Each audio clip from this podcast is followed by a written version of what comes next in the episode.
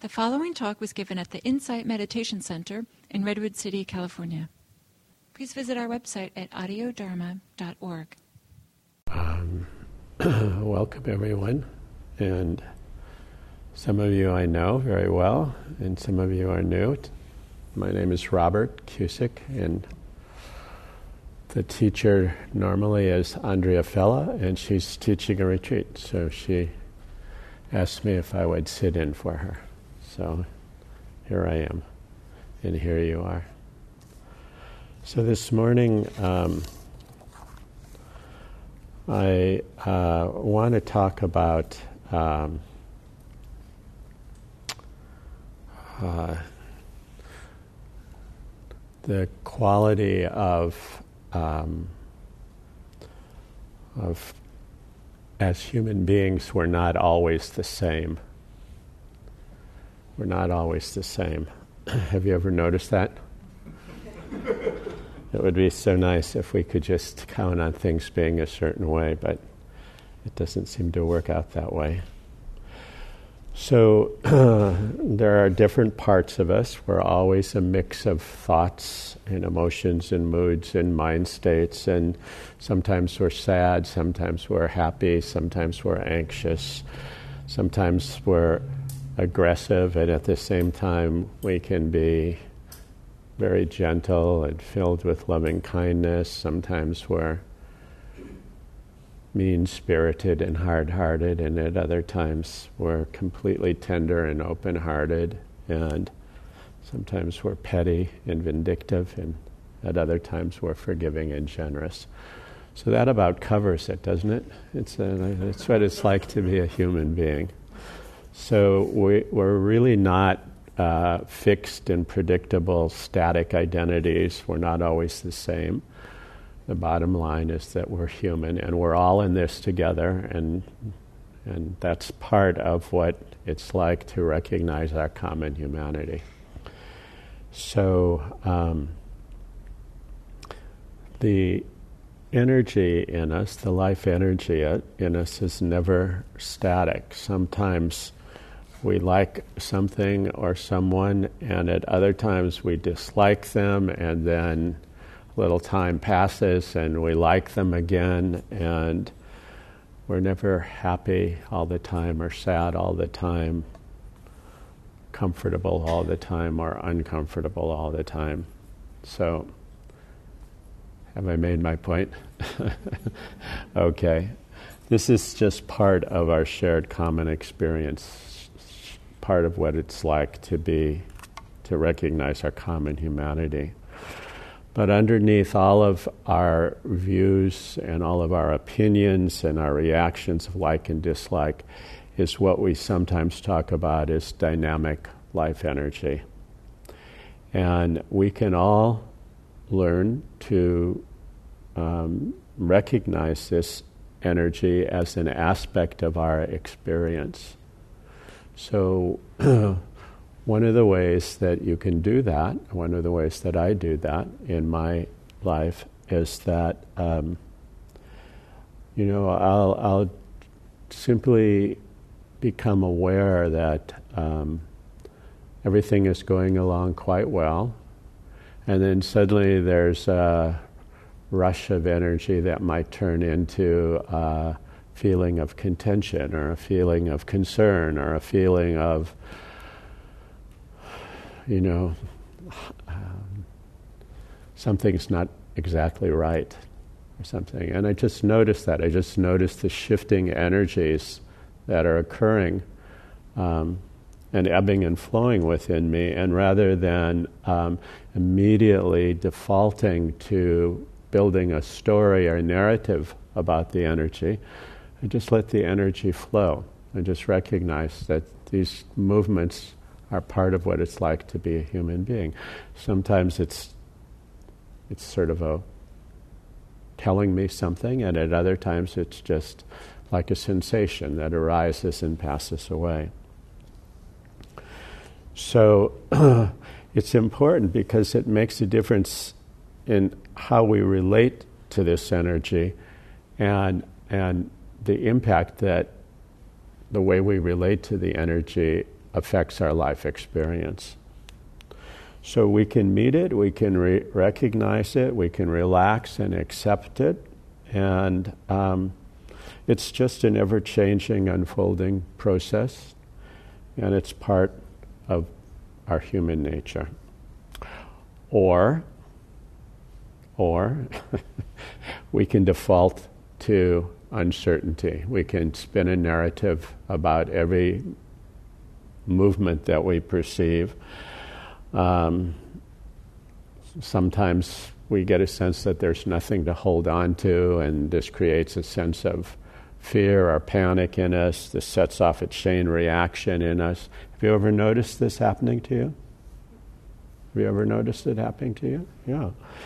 So, so when this happens, we get hooked. There's deeply seated mental habits in us that take over, and before we know it, we're off to the races and we're thinking and we're speaking and we're reacting in predictable and habitual ways. So, by paying attention to these movements within us, we can see how they sort of push us and pull us in certain directions, and how easy it is to default to old habits um, that may have uh, some meaning to us, but might not actually be true. We might get a feeling, and then that feeling triggers the memory, and that memory sets us off, and we're off to the races. And all that happened was that we had a feeling. We had sen- this movement, this sensation that happens. Because energy is always in flux, it's always dynamic, it's always moving. And most of us don't have a lot of tolerance for this. We're constantly getting hooked by uh, our personal preferences and what we like and what we don't like, and wanting things to be a certain way. And when they're not that way, hmm. so sometimes when we slow down, we can see that the source of what's troubling us, of our unease, is like some kind of an unfulfilled longing for certainty in our life, for the certainty of things being a certain way. It's this way, and it's not that way. But remember, we started off and we said it's almost never black or white this or that. It's always a combination of both and. It's always a mixture. We're always a mixture. So we're looking for this certainty for something solid to hold on to. so I have a question for you. Have you ever found it? Have you ever found it? Probably not. So we aren't taught or encouraged to experience this ebb and flow in our moods or our health or to weather the events in our life in their fullness. We're never, it's always like we take certain parts of it, we never just allow it to, to be what it is in a, in a complete and full way. So we get caught in patterns of avoidance and pain, and we're we, we're searching for a place where we can be comfortable, where we can feel safe. And we all do it. It's common to all humanity. So, what do we do about this? When we pause and, and take a breath, take a moment to ourselves to reestablish a sense of um, inner balance from the this kind of barrage of endless challenges that test and trigger us, we sometimes experience just a moment of relief. You know, sometimes in the midst of being carried away, we can't like stop it on a dime, but we can interrupt the momentum of the flow long enough to have a moment of relief. So I was teaching a, a, program to a group of physicians the other night, and um, one of the doctors had just come from an emergency. It was in an, emer- in an emergency room. They brought a patient in. The, the man was really, really sick. His family was there. They were all around him. There was a big team of doctors, and, and the guy goes unconscious. So they had to intubate him because he couldn't breathe. And he, the family was freaking out the all the doc can you get the energy up and he said yeah so what does it help to know that this is a moment of empathic distress you see this is a moment of empathic distress how, how does this help me in this situation now that's a pretty legitimate question and and it was interesting because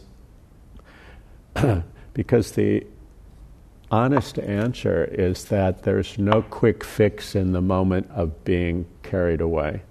You're just carried away.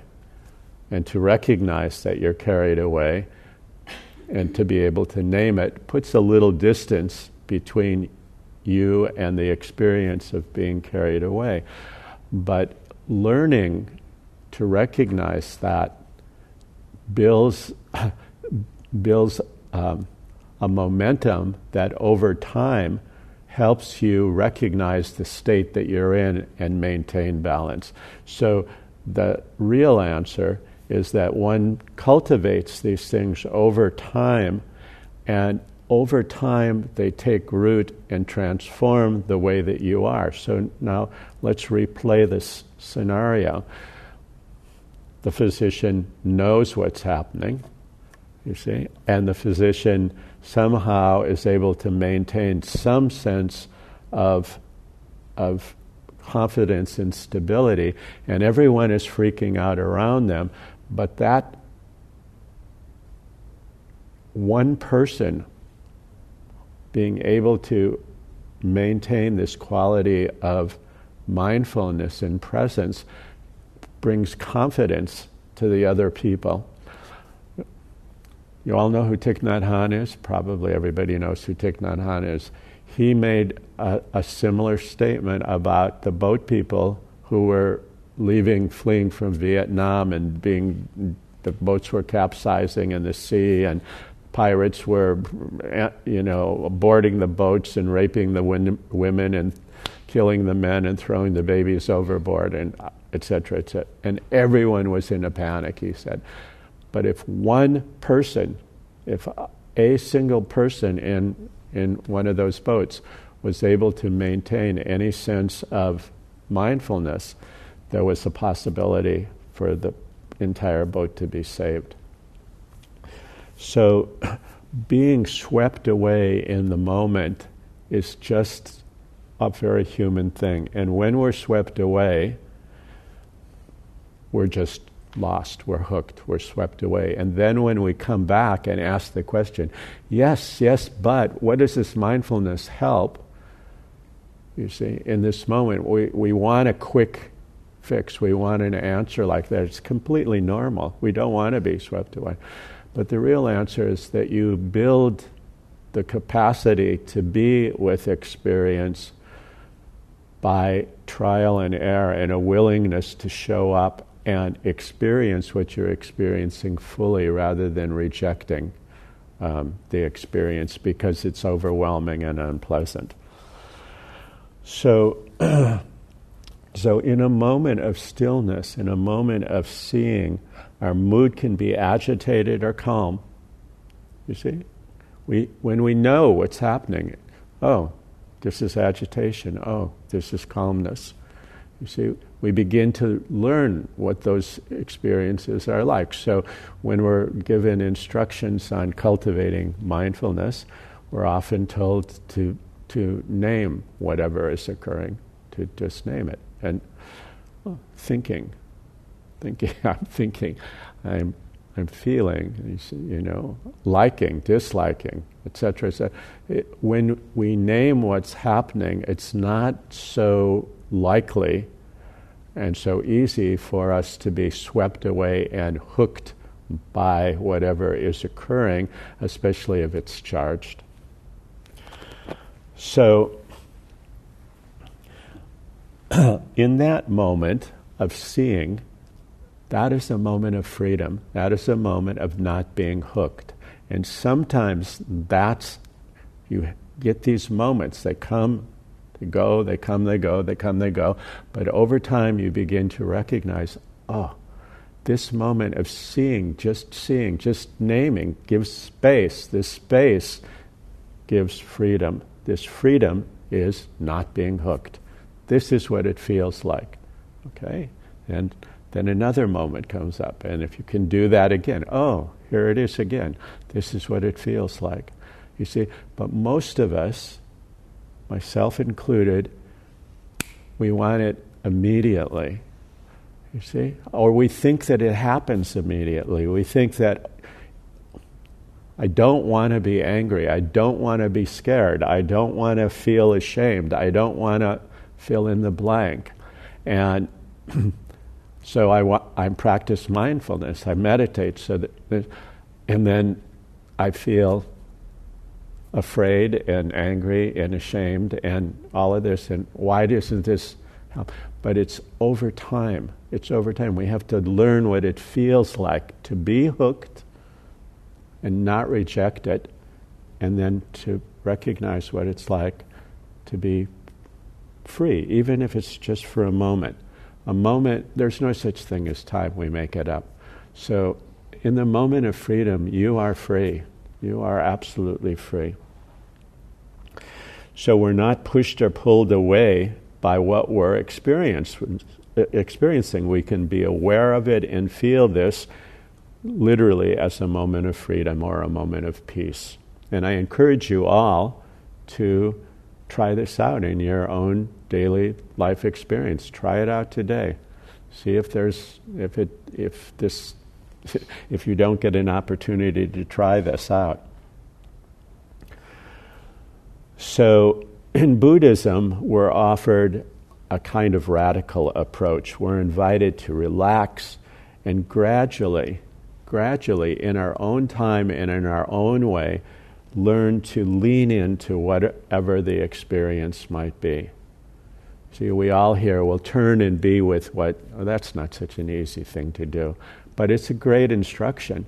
This is, we're learned to just to be kind and gentle to yourself, to turn and lean into that which is which is what your experience is. And if it happens to be something that's charged, as you gradually learn to make I don't want to say make friends with it because I don't know that you can make friends with fear, but you can learn what fear is so that it takes the fear out of it in a way. You can when you know what you're dealing with, it's a whole different thing. So we just learn to turn and lean into our experience in ways that are respectful of our boundaries and our limitations because we're all human beings and we all have limitations. And if we push, we take a great instruction like this and then we push past our limits, what happens? What happens? It's a question. Frustration? Say a louder. Okay, frustration. What happens is we become frustrated. What happens is we we don't recognize and respect our boundaries. We go over the cliff. We get lost. We get hooked. And then we fall into the same patterns that we do over and over and over again. And this is how we create mental habits. And as we do things like that, our brain responds in certain ways. You see? Those old mental habits are neural networks that are deeply ingrained in us. And when you're when you're not so much pushing against them, but when you're turning in a different direction, you're really activating a different part of your brain. And what I love about the research that's been done on the, on, on the brain is that all the, the research indicates that nature cooperates with our efforts to be happy, You see? Nature cooperates with it because when we incline the mind towards pro social behavior and activity and what is wholesome and liberating for us, it actually makes us feel good. You see? And the more we do it, even if it's even if we're not pulling it off, we sit down and we try to do a loving kindness meditation or we try to be compassionate and it's like nothing's happening, right? but but the researchers have shown that the mere inclination and the willingness to turn the mind in that direction, even if we're not thinking that we're feeling anything, is enough to activate a different part of the brain and to quiet down the part of the brain that's just reacting, reacting, reacting. That amygdala that carries us off to the races time after time after time, that amygdala hijack. So, we're invited to lean into whatever our, ex- our experience might be. And this sounds like a great idea, but as I was just saying, it's not such an easy thing to do because we're swimming against the momentum of the current that we're used to just being washed away by. So, as we gradually and in a kind and and and really in a kind and compassionate way as we we cultivate mindfulness we gradually learn to recognize the habitual familiar narratives or the stories that we tell ourselves. They become we become aware of them you see? So i've heard gil give the instruction many many times um, that when when we're practicing mindfulness, when we're when something occurs in our meditation, to to notice what it is, but also to check in to see if there's a, a, an igniting of a some sort of a familiar pattern of thinking or feeling, some emotion, some thread that's running underneath it like a sub substrata of activity that's very familiar because that's the habit. That's the habit that we can begin to recognize. So, so when we begin to just pay attention to the narratives, you see, like um, people are inclined, some people are inclined to tell a narrative of being a victim. And that will show up in many different ways, but oh, why does this always happen to me? That's the kind of the, the storyline. Or uh, there's many other narratives, but you might recognize that there's certain narratives that show up for you and that are very familiar, that are very, very familiar. And I want to say that it's, that it's not, it's really great when they show up. See, when, when something shows up and we don't like it, we're inclined to deny it or push it away. That's absolutely counterproductive because in med- meditation will show us what's really going on for us.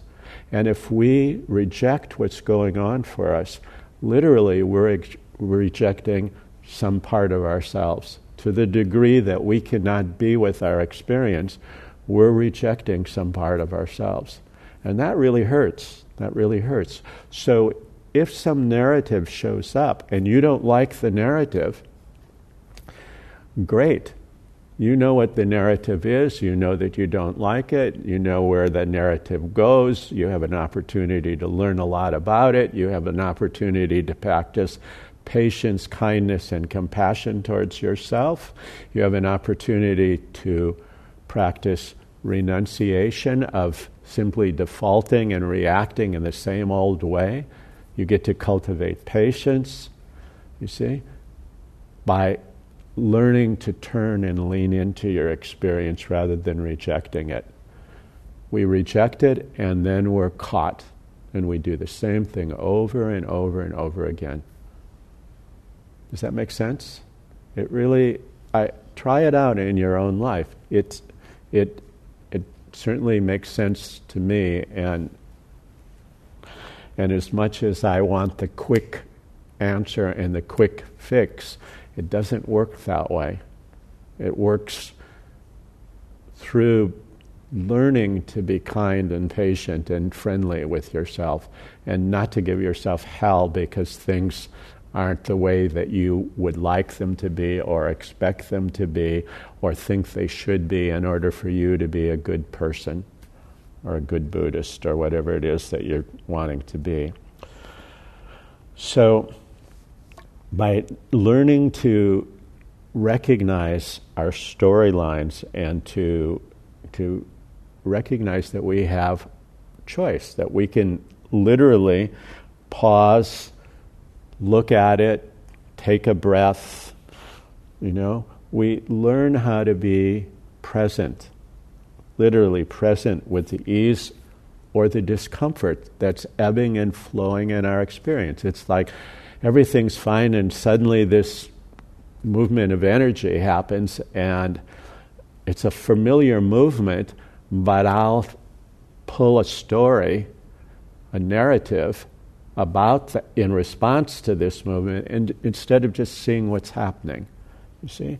So we learn to be present with the ease or discomfort of our shifting energies, and I'm going to circle back with the unpredictability of our lives. Remember, we're looking for that certainty, that place of safety, that place of security. And it's elusive, it's not there. You see? That place comes from being present with what's actually occurring so that you know what's happening. Most of the time, when we're afraid, we're afraid because we really don't know what's happening. So, you know, we're in the emergency room, our loved one passes out, can't breathe, they're intubating him. There's a, how can we know what's happening there? Eh, we're just literally, we're swept away.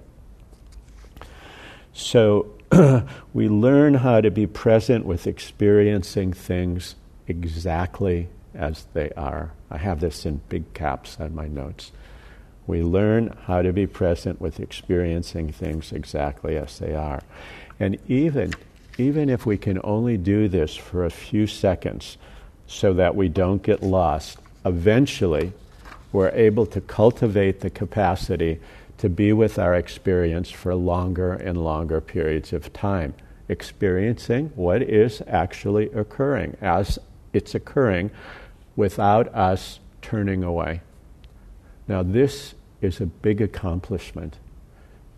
When, when you can do that, you can legitimately give yourself a pat on the back. You've really accomplished something, you've really learned something. And five minutes later, something can come up and you can completely blow it again. You see? That's also part of it. That's also part of it. We, we then think, oh, this stuff doesn't make any sense. Oh, I really want to meditate so that when I'm in the emergency room, I'm going to be calm. You see?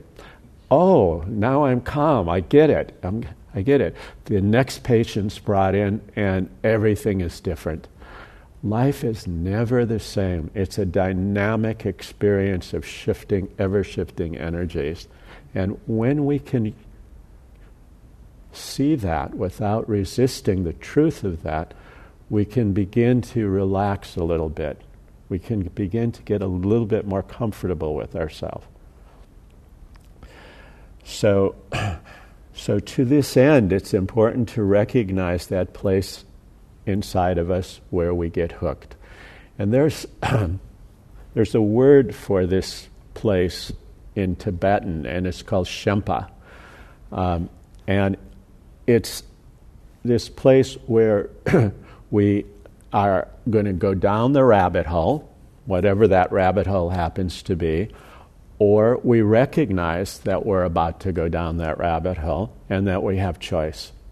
You see? It's a, a very simple way of talking about it is it's the place where we get hooked. You see? We get this emotion of fear or contention or anger that suddenly wells up in us from nowhere. We don't even know where it is. How many times have you been standing at the kitchen sink washing the dishes and suddenly you're having an argument with somebody in your mind that you had an argument with, you know, 20 years ago or something. Where did it come from? This just this moment of shifting energy. So we that's the place where we get hooked. You see? And if we can recognize, oh, this is this is what's happening. This is this is just a movement of energy in the body. Then we have a little bit more space. We have the ability not to just be pulled and pushed in whatever direction we're being pulled and pushed in. So this place isn't obvious or easy to recognize. This place gets recognized over time with practice and inten- with the intention of looking for it. You see? Because this is how we are literally enslaved by our habits. So you begin to, instead of being afraid of the habits, instead of being afraid and pushing these places of discomfort away from us, we learn to just, okay, this is what's happening now. Can I be with the way things are right now? Maybe you can, maybe you can't, but even if you can just ask the question, it's different than just being swept away time after time after time. Do you see this? This is a really important point. If you can simply ask the question, you're inclining the mind in a different direction. So it's really important to be a friend to yourself, to allow yourself to get angry, to be disappointed, to be whatever it is. Just allow that. You see? Now, I'm not saying be sloppy and don't ever make an effort. And that's not what I'm saying at all. What I'm saying is just recognize what's happening. The recognition of what's happening is enough to begin to free you. You see, meditation doesn't help to liberate us because we can notice that we're breathing. You see? but the noticing itself, the actual seeing of what's happening, is what frees us. So if we're afraid of something and we see fear, you see, we're already beginning to be liberated. Otherwise, we're seduced and caught by the fear. We're seduced and caught by the anger. We're seduced and caught by our views and opinions about the way things are. so sometimes just the seeing, just a moment of seeing, is enough to taste that moment of freedom and peace that I was referring to earlier in the talk. And then, when you see that moment of freedom and peace, that's another kind of seeing. That's a really delicious kind of seeing. And then you can, okay, this is what this feels like. Excuse me. so, so no matter what is occurring, the first important step is that we recognize and acknowledge that we're at the point of being hooked or that we're hooked. And doing that is already interrupting that, that deeply set um, ancient habitual reaction. And it slows down the momentum of that old habit of sleepwalking or switching to automatic pilot. So let's go back to the doctor in the emergency room. You see, if there could be a moment of recognition of what was occurring, even though it's highly charged and it's into, it can slow down the momentum of, of just reacting in the same way that he or she always reacts. You see, it can just, it interrupts the flow and it can slow it down. And you can see, you know, it's not a quick fix, but it is something that's very substantial once you see it and you work with it and you develop it. In fact, it's transformative, it's liberating. so, so when we're in these highly charged moments and when we default to old habits of, of reactivity, we escalate the intensity of the emergency room. We escalate it. We, we literally, it's like throwing gasoline on a fire. So we're fueling our discomfort. Or, alternately, we can learn to recognize what's going on. We can learn. We can pause for a moment. And we can breathe. We can experience how uncomfortable it is, how unpleasant it is. And we can do that without struggling or resistance. You see? So, thank you. So, how do we lean into what we don't like? Well, you know, if we just jump right in, it's going to be a mess. But if we're honest with what our limitations and our boundaries are, and we lean in gradually, knowing that we can do this without, without struggling, without resisting. See, part of what happens is that we p- try to protect ourselves from our own suffering, but what happens is that effort is a resistance to the way things are, and that resistance causes the suffering to, to intensify. It escalates it, it, it it supercharges it. You see? And so, as we gradually learn to just meet our experience, whatever our experience is, you see, it could be that we're having a conversation with someone and they have a different political perspective than ours.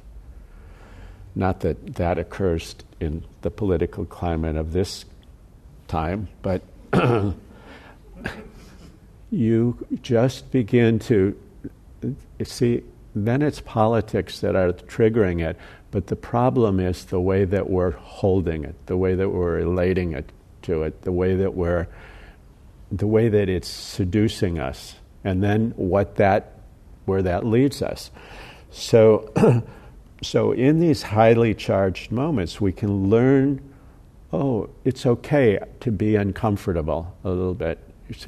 I, I teach a, a, a, course, and meditation is part of the course at a university, and the uh, people will say, "Well, that meditation made me feel really uncomfortable," and I said, "Where did you get the idea that if you meditate, you're never going to feel uncomfortable?" Did I tell you that? I didn't tell you. I, I, I'm quite sure I didn't tell you that.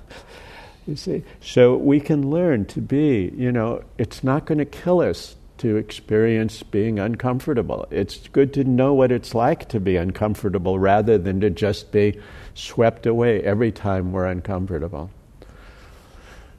See, this is kind of uh, counterintuitive, but every time we default to our old way of being. Let's say we're uncomfortable, you see? And that experience of discomfort signals get the hell out of Dodge. I want nothing to do with this. And we do everything in our power to distract ourselves, to deny this, or to. You know, what we're inadvertently doing is we're programming, programming our brain and we're programming ourselves, our minds, to believe that we do not have the capacity to handle challenges. You see? That's what we're doing inadvertently. It's like we're going to the gym and we're picking up this barbell that's teaching us that we do not have the capacity to be with things that are challenging. See? Isn't that interesting? You see? So when you cultivate the ability to be with things that are a little bit uncomfortable, recognizing that this is just part of the ebb and flow of the energy of being human, You see, you're going against that habitual way of responding. And the world that we live in tells us we should never, ever experience a moment of discomfort. We should always go out and buy something new if you don't feel good. Go buy a new pair of shoes. Shopping therapy, or whatever it's called. Sometimes that works. okay. So,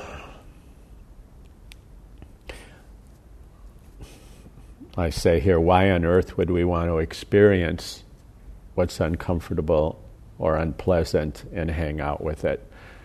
You see, it's a question that a lot of people would ask. And I, I, I've sort of given you reasons why you would. Um, but I'm going to say also that by learning to stay with our actual experience, it's, it's like a doorway for us. It's a doorway to awakening as an opportunity for transformation. You see, if we, if we look at it in that way, if we look and see, oh, we're building, we're building a new way of being in relationship to our own direct experience. And this is a door this is an opportunity. It's a doorway. Literally, it's a doorway to freedom. So freedom is right there. We just have to get out of the way and let it and let it happen. So we can choose to make choices, and we do. We make choices that either obscure our natural intelligence and our warmth and our capacity to m- remain open and present uh, to the natural movement of our life, or we make choices and we can make choices that lead uh, to happiness and freedom, or we can choose to just default and go down the rabbit hole as we've done so many times. So,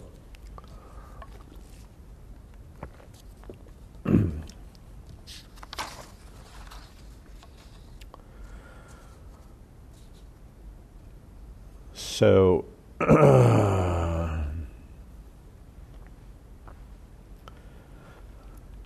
looking at the time and I'm looking at, I've got, I, am coming back next week, so I'll, fin- I'll, I'll finish what, what I don't get through this week. Okay. So, in, in this vein of what I was just saying, one of the teachers that I worked with um, uses the example of, of out of mythology, the story of U- Ulysses, and um, the, the, his the need to, for him to make personal efforts to overcome the sirens, right? So, like Ulysses, we may have to endure to greater or lesser degree our own discomfort in order to to recognize and break these old patterns of reactivities. So, so we're going to pass through the doorway of, of awakening, the doorway of liberation. And, and if we recognize that we're all in this together, we're all active participants in creating, literally for ourselves and for the world, a nonviolent future simply by how we work with the truth and our common human experience of being with that raw place of where it is that we feel threatened, insecure, uncertain, and where we get hooked. And this takes courage, it takes resolve, it takes determination and curiosity to stay open to this energy because it is charged. It is charged, and it could even be charged in a happy, ecstatic way, but we can still get washed away by it. So, so if we can stay open to the energy Uh, of experiencing that place where we get hooked, where we have an itch and we have an urge to scratch it the way we always did, and not to scratch it, we begin to learn how to break these old habitual patterns.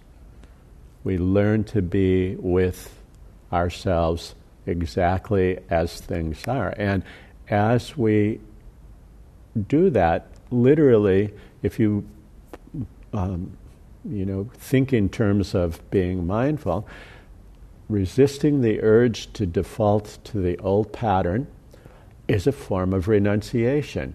You see, the old pattern might be the re- the the renunciation might mean the renunciation of simply defaulting to aversion.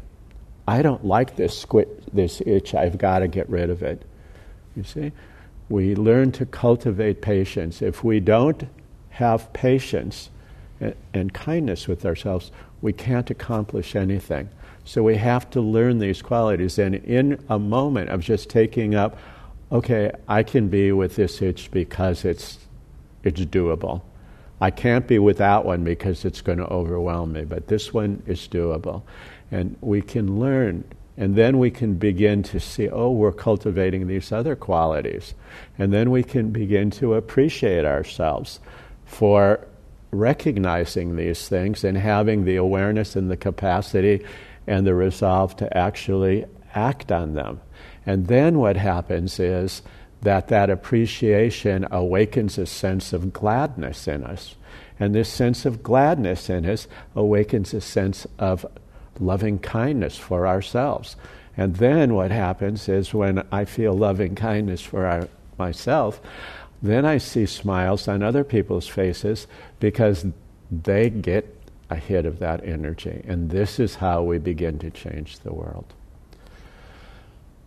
So, my friends, it was very nice to be here with you this morning. Those are some of my thoughts, and if you come back next week, you might get the second half of the talk. so, uh, we do have a couple of minutes here before the end.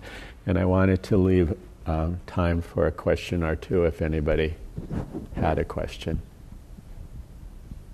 Please? How do you spell the Tibetan terminology? Uh, thank you. The Tibetan terminology for not being hooked in other people's stuff is shenpa. How would you spell I think that? it's S H E M P A, Shempa. Shempa. I think that's I could be pronouncing it wrong, but I believe that's that's how it's spelled. S H E M P A, Shempa.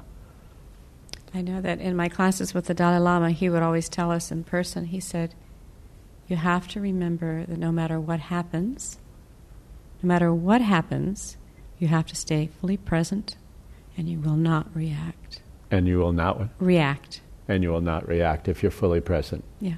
Yeah. That Dalai Lama knows a thing or two, I can tell you. yeah. Anyone else? Comments? I, I, I feel one here. Yeah, it's Christy. a comment, not a question. Okay. Uh, so I think I'm going to try this out when I read the news. when you read the news. When. I read the news. Yeah. It is. It's a It's- huge trigger for me these days. So I'll Yeah. see what happens. Uh, you know, I actually I didn't want to like infuse the talk with politics, but that is a a, it's a perfect place to actually test this out because it's so easy to get hooked. You know, I was driving over here this morning to meditate and give a talk, and I'm listening to. Why am I listening to this? This is totally like not going to set the tone for what I'm doing. Boom, turn turn it off. So, but it's so easy to feel ourselves drawn, you know, in, and this is just part of the experience. So I'm not saying not to pay attention to politics, but pay attention to what happens within us as we're paying attention to politics. And then if we can be present, we know what to do. We know how to maybe have a more skillful response so that we're not just adding to the problem, which is so overwhelming and dark today. Anyone else, please, in the back there?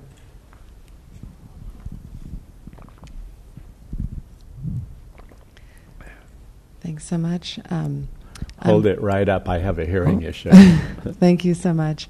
Uh, I'm relatively new to practicing, and um, though I've been listening to the podcast for years, uh, and so uh, Gil had described uh, this, and Andrea too, about um, sort of the opposite, sort of chasing um, various forms of pleasure as a way of relieving um, the suffering, and that there's, you know, like a sense pleasure might be it's a fleeting and non-permanent uh, mm-hmm. way of uh, actually. And so I'm wondering if this technique can be applied to that aspect of it because as a someone new to Buddhism, I find that I am easily uh, sucked into going down my habitual, you know, my habitual like following sense pleasure. Like, for sure. example, you know, I'm an athlete, so I'm, if I get a better bike, then maybe I'll go a little faster. That has nothing to do with anything. But I, I'm easily that hook that you described. I can, I can see that it'd be easy to identify in terms of my feelings of anger and frustration. But I feel like it's a little more subtle with this being pulled into things that actually make me feel good temporarily. Mm-hmm. And I'm wondering if the technique can be used for that as well, if that makes sense. The technique you described. What do you think?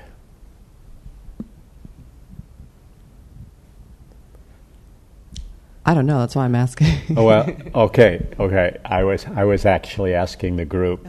What what do you think? You see, I I think yes, it can because any any moment where we're we're being drawn into something and we don't realize what's happening is a moment where we lose presence with ourselves and to simply nothing wrong with pleasurable things but if pleasurable things are really distracting us you know so that's the opposite of but the pleasure that you get from athletic performance is, you know, that's real and it can be enjoyed. Yes, and I, I guess the issue for me would be like that's the real. You have to speak louder. Sorry. I'm so sorry because I'm half deaf. I'm sorry. And I guess um, what I'm describing is that the athletic endeavor in and of itself is a positive thing, but I'm easily sucked into being distracted away from that by like um, consumerism around that thing, for mm-hmm. example. Mm-hmm. So the riding of the bike and the and the connecting connection I feel to nature when I'm out in the mountains is a wonderful thing. Mm-hmm. But there's this pull to get a better bike. You know what I mean? A newer bike, uh, a faster bike, or something. Uh, okay. And sometimes, and that actually causes suffering. I've noticed a lot of my suffering is around this. Oh, if I had, if I do one more little adjustment, it'll be, be- even better. Okay. You know. So it's not really pleasure. No. That's the problem. It's the wanting. That's okay. the, and you can definitely do this practice that I was talking about on the wanting. And you see, this mindfulness reveals it's not the bike or the quality of the bike. It's this idea that my happiness and my pleasure depends on a certain bike or a certain you see? And so that is a place of contraction and contention within you. And to just to be with that rather than to reject it and to learn what it's like. Try it out. So we're a little bit afterwards, and I'm happy to stay here for as long as people want to. But, and if anyone needs to leave, feel f- free to go. But we have one more question over here.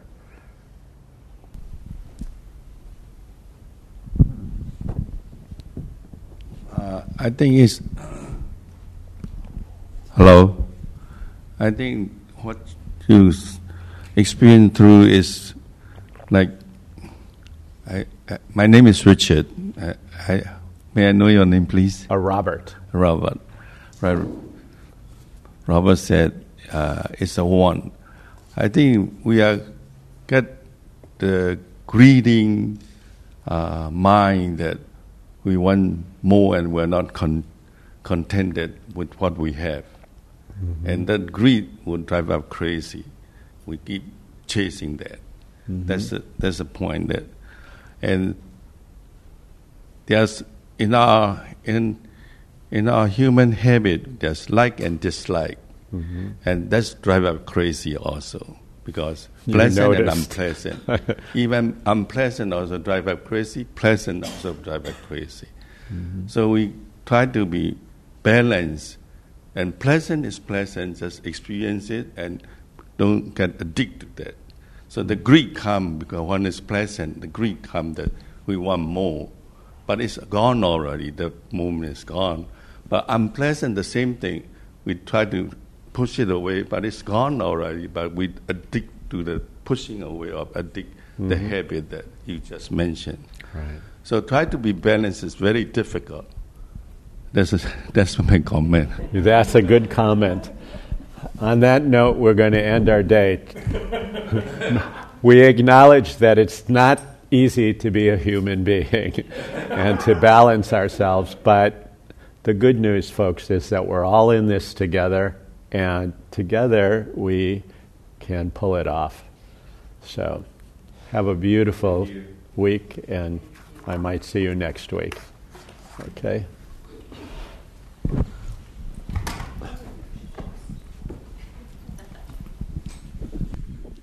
Thank you, Father.